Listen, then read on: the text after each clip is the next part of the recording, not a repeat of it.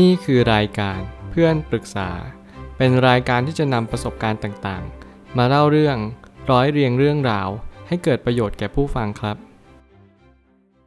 สวัสดีครับ ผมแอดมินเพจเพื่อนปรึกษาครับ วันนี้ผมอยากจะมาชวนคุยเรื่อง หนังสือ Jesse Livermore Method of Trading in Stock ของ Richard D. Wyckoff ผมเชื่อว่าใครหลายๆ คนที่เป็นสายเทรด แน่นอนต้องรู้จักคนเขียนคนนี้แน่นอน ซึ่งเขาเป็นคนที่พยายามศึกษาเกี่ยวกับการเทรดของเจสซี่ลิเวอร์มอร์มาอย่างยาวนาน แน่นอนว่าการตกผลึกทางความคิดย่อมจะเกิดขึ้นได้ ถ้าเราศึกษาเล่าเรียน พยายามเสาะแสวงหาสิ่งสิ่งหนึ่ง ที่ล้ำค่ามากที่สุดนั่นก็คือ กลยุทธ์ที่เราจะทำกำไรในตลาดหุ้น แน่นอนผมเป็นคนที่เทรดในตลาดหุ้นอยู่แล้ว ผมก็เลยมีความชื่นชอบไม่ว่าจะเป็นทั้งคนเขียนและก็เจสซี่ลิเวอร์มอร์เป็นทุนเดิมอยู่แล้ว ซึ่ง การอ่านหนังสือของทั้งสองท่านนี้ ผมก็ได้แง่คิดอยู่แง่คิดหนึ่งว่า ทุกอย่างมันคือชีวิต ชีวิตกับการเทรดคือสิ่งเดียวกัน ใครที่กำลังแยก ใครที่กำลังจัดสรรหรือแบ่งสารปันส่วน ให้แยกออกจากกันเนี่ยมันทำให้เราไม่เข้าใจศาสตร์และสิ่งที่แท้จริงของการเทรดนั่นก็คือการเทรดเนี่ยเป็นสิ่งที่สะท้อนสิ่งให้เราเป็นในทุกๆวัน ถ้าเราเป็นคนที่มีวินัยตั้งใจ มีจุดเข้าจุดออกอย่างชัดเจน เราก็จะขาดทุนน้อยและกำไรมาก นี่แหละจะเป็นสิ่งที่ ผมได้เห็นนักเทรดหลายๆ คน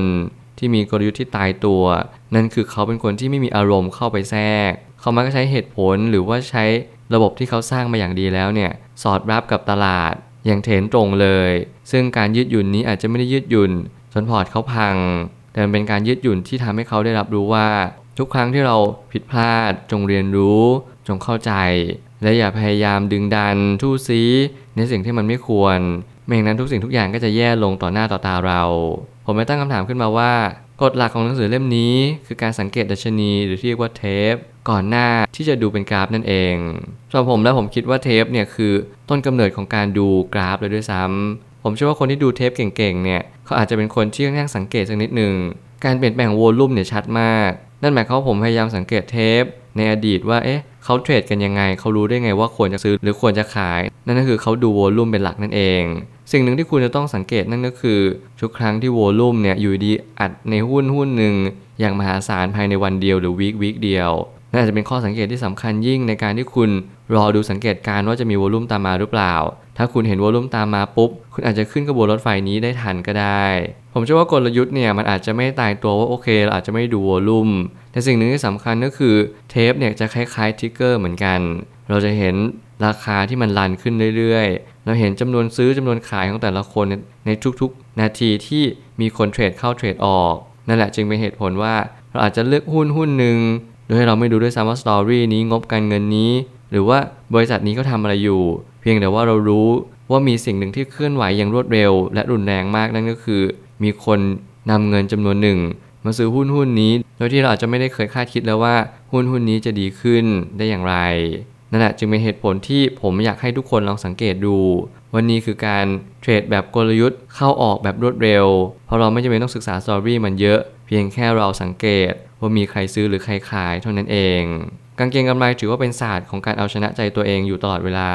หากเราไม่สามารถเอาชนะใจตัวเองได้ ก็ยากที่จะเอาชนะการเก็งกำไรได้จริง เมื่อการเก็งกำไรเกิดขึ้น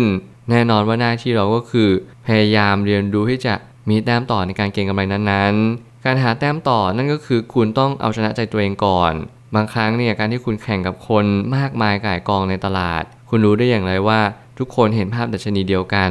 บางคนอาจจะตั้งกราฟที่ใกล้เคียงกับความเป็นจริง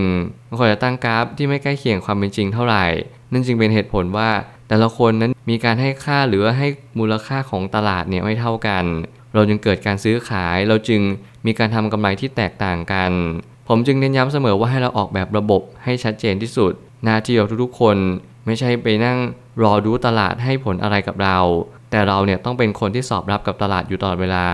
ถ้าเกิดสมมติเราไม่ได้ทำแบบนี้ ตลาดย่อมกืนกินคุณแน่นอน เพราะคุณมีระบบที่ไม่ชัดเจน คุณจะไม่รู้ว่าคุณควรจะทำกำไรในจังหวะไหน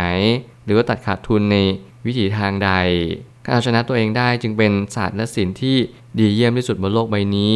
ทำให้คุณได้เรียนรู้ตระหนักว่า นี่คือภารกิจหลักของทุกๆ คนที่เป็นนักเทรด คุณจงเอาชนะตัวเองให้ได้ในทุกๆวัน แล้วคุณจะประสบความสำเร็จในการเทรดครั้งนี้ ตั้งกรอบให้ชัดเจนในทุกๆ จังหวะ เพื่อสมการของการเทรดให้ดียิ่งขึ้น จะต้องรู้ว่ากำไรในส่วนน้อยที่สุด ที่เราคาดหวังได้คือกี่เปอร์เซ็นต์ ถ้าเราชัดเจนได้ในทุกจังหวะแล้วเราก็ชัดเจนได้ทุกๆ พฤติกรรมที่เราทำลงไป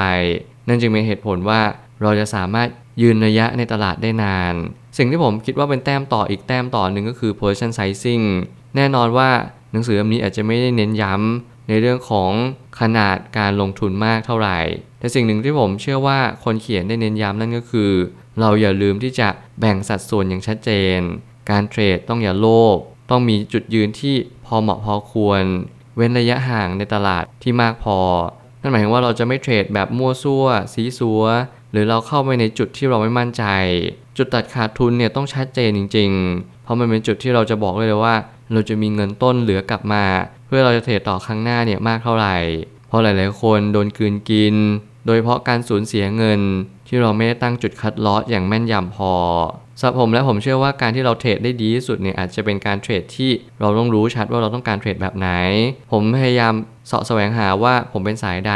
ผมอาจจะเลือกสายสวิงเทรดมาเป็นหลัก ซึ่งแน่นอนว่าสายสวิงเทรดเราอาจจะต้องตั้งจุดเข้าจุดออกอย่างชัดเจน และเราก็ต้องตั้งราคาแจ้งเตือนไว้ว่า ถ้าเกิดราคามาทริกเกอร์จุดนี้ให้แจ้งเตือนในแอปด้วย นี่จะเป็นจุดสำคัญที่เราอาจจะไม่ต้องเฝ้าหน้าจอตลอดเวลาที่ตลาดนั้นเปิด เพียงแต่ว่าเราทำการบ้านทุกๆ เย็นที่ตลาดปิด และสำคัญที่สุดคือทุกๆ วันศุกร์แล้วก็ทุกๆ อาทิตย์ รวมถึงสิ้นเดือนด้วย เพราะนั่นคือกราฟปิดที่สำคัญยิ่ง ในการจะเปลี่ยนทิศทางของตลาดหรือหุ้นนั้นๆ ไม่ว่าตลาดจะมารูปแบบไหน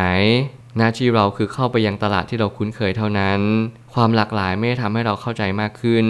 ฟกัสในตลาดที่เราถนัดที่สุด ผมเชื่อว่ากลยุทธ์นี้เป็นกลยุทธ์ที่เราทุกคนอาจจะคิดว่ามันเป็นเรื่องเล็กน้อย มันเป็นเรื่องที่ไม่ได้สำคัญ ผมกล้าบอกเลยว่านักเทรดทุกคนโฟกัสในตลาดที่เขาถนัดเท่านั้น เขาจะไม่ค่อยเข้าไปตลาดใหม่ ๆ โดยที่เขาทุ่มเงินไปมหาศาล เพียงแต่ว่าเขาพยายามจะอาจจะแยบแยบหรือว่าใช้เงินก้อนเพียงก้อนหนึ่งที่ไม่ได้มากมาย ลองเทรดตลาดนั้นดู ลองดูความเคลื่อนไหว สิ่งเหล่านี้เป็นสิ่งที่เน้นย้ำว่า เราจะต้องตามเทรนด์ของเราเท่านั้น ตลาดที่เราถนัดที่สุดคือตลาดไหน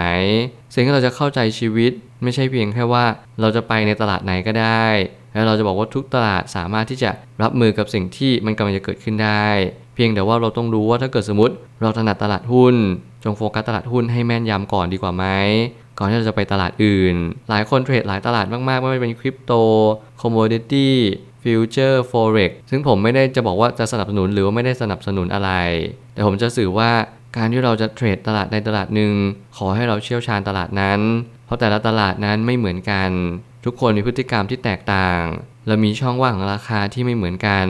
การป้องกันการสูญเสียเงินจำนวนหนึ่งเนี่ยมันเป็นสิ่งที่เราควรทำนั่นก็คือ risk management นั่นเอง ไม่อย่างนั้นถ้าเกิดสมมติเราไม่ประเมินความเสี่ยง ไม่ได้คิดถึงความเสี่ยงไว้ก่อน วันหนึ่งพอร์ตเราพังแน่นอน สุดท้ายนี้ถึงแม้ว่าการมีวินัยในการเทรดจะเป็นสิ่งที่สำคัญที่สุด แต่หากว่าเราขาดการไตร่ตรองแล้วไซทุกสิ่งอาจจะพังพินาศได้ ลองสังเกตทุกสิ่งรอบตัวก่อนเสมอ สัญญาณเตือนไม่ได้มาเพียงแค่รอบเดียว ผมพยายามจะบอกตลอดว่าทุกๆ สัญญาณเตือนเราต้องเงี่ยหูฟัง สิ่งใดที่มีสัญญาณเตือนมากกว่า 2 ครั้ง เราจะต้องตั้งใจฟังแล้วว่านี่คือสัญญาณอะไร อย่าพยายามเพิกเฉยสัญญาณใดๆเด็ดขาด ไม่งั้นทุกอย่างก็จะแย่ลงในพริบตาเดียว เงินต้นสำคัญที่สุด นั่นจึงหมายความว่าเราจะต้องลงทุนในจุดที่เรามั่นใจ เราจะเทรด เราจะเป็นสายไหน ไม่ได้สำคัญเท่ากับเรารู้ระบบในสิ่งที่เราเทรดหรือเปล่า จงเรียนรู้ในสิ่งที่เราควรเรียนรู้ ตลาดนั้นเกิดขึ้นตั้งอยู่ดับไป วนเวียนเป็นไซเคิลไม่รู้จักจบจากสิ้น ทุกอย่างที่เคยเกิดขึ้นในอดีต จะวนเวียนเกิดขึ้นมาอีกครั้งหนึ่ง ในอนาคตอย่างแน่นอน ถ้าเราเรียนรู้แบบนี้เข้าใจแบบนี้ เราก็จะสามารถรับมือกับปัญหาที่เกิดขึ้นได้ อย่างทันท่วงที โดยให้เราจะไม่ขาดสติตื่นรู้และเราก็พร้อมรับกับสิ่งที่มันกำลังจะเกิดขึ้น รู้ว่านี่คือตลาดขาลง รู้ว่านี่คือตลาดขาขึ้น รู้ระบบที่ชัดเจน แล้วจำนวนเงินที่เราเดิมพันเนี่ยมันเป็นแต้มต่อในเงินทั้งหมดของเราหรือเปล่า อย่าพยายามเทรดตามใคร จงเทรดอย่างไรให้ได้กำไร นี่คือจุดเมนพอยที่สุดในชีวิตของเราเองระมัดระวังที่สุดก็คืออารมณ์ ความโลภ ความกลัว สิ่งต่างเหล่านี้เป็นเป็นส่วนทำลาย แล้วทำให้เราตัดสินใจผิดพลาด รวมถึงการที่มีผลกระทบต่อชีวิตและการเงินของเรา เรียนรู้จักตัวเองให้มาก เพราะตัวเราเองนี่แหละเป็นขุมทรัพย์ที่ล้ำค่าที่สุด ที่เราจะดึงศักยภาพนั้นออกมา ผมเชื่อว่าทุกปัญหาย่อมมีทางออกเสมอ ขอบคุณครับ รวมถึงคุณสามารถแชร์ประสบการณ์ ผ่านทาง Facebook Twitter และ YouTube และอย่าลืมติด Hashtag เพื่อนปรึกษาหรือ f r ร e n d t a l k ด้วยนะครับ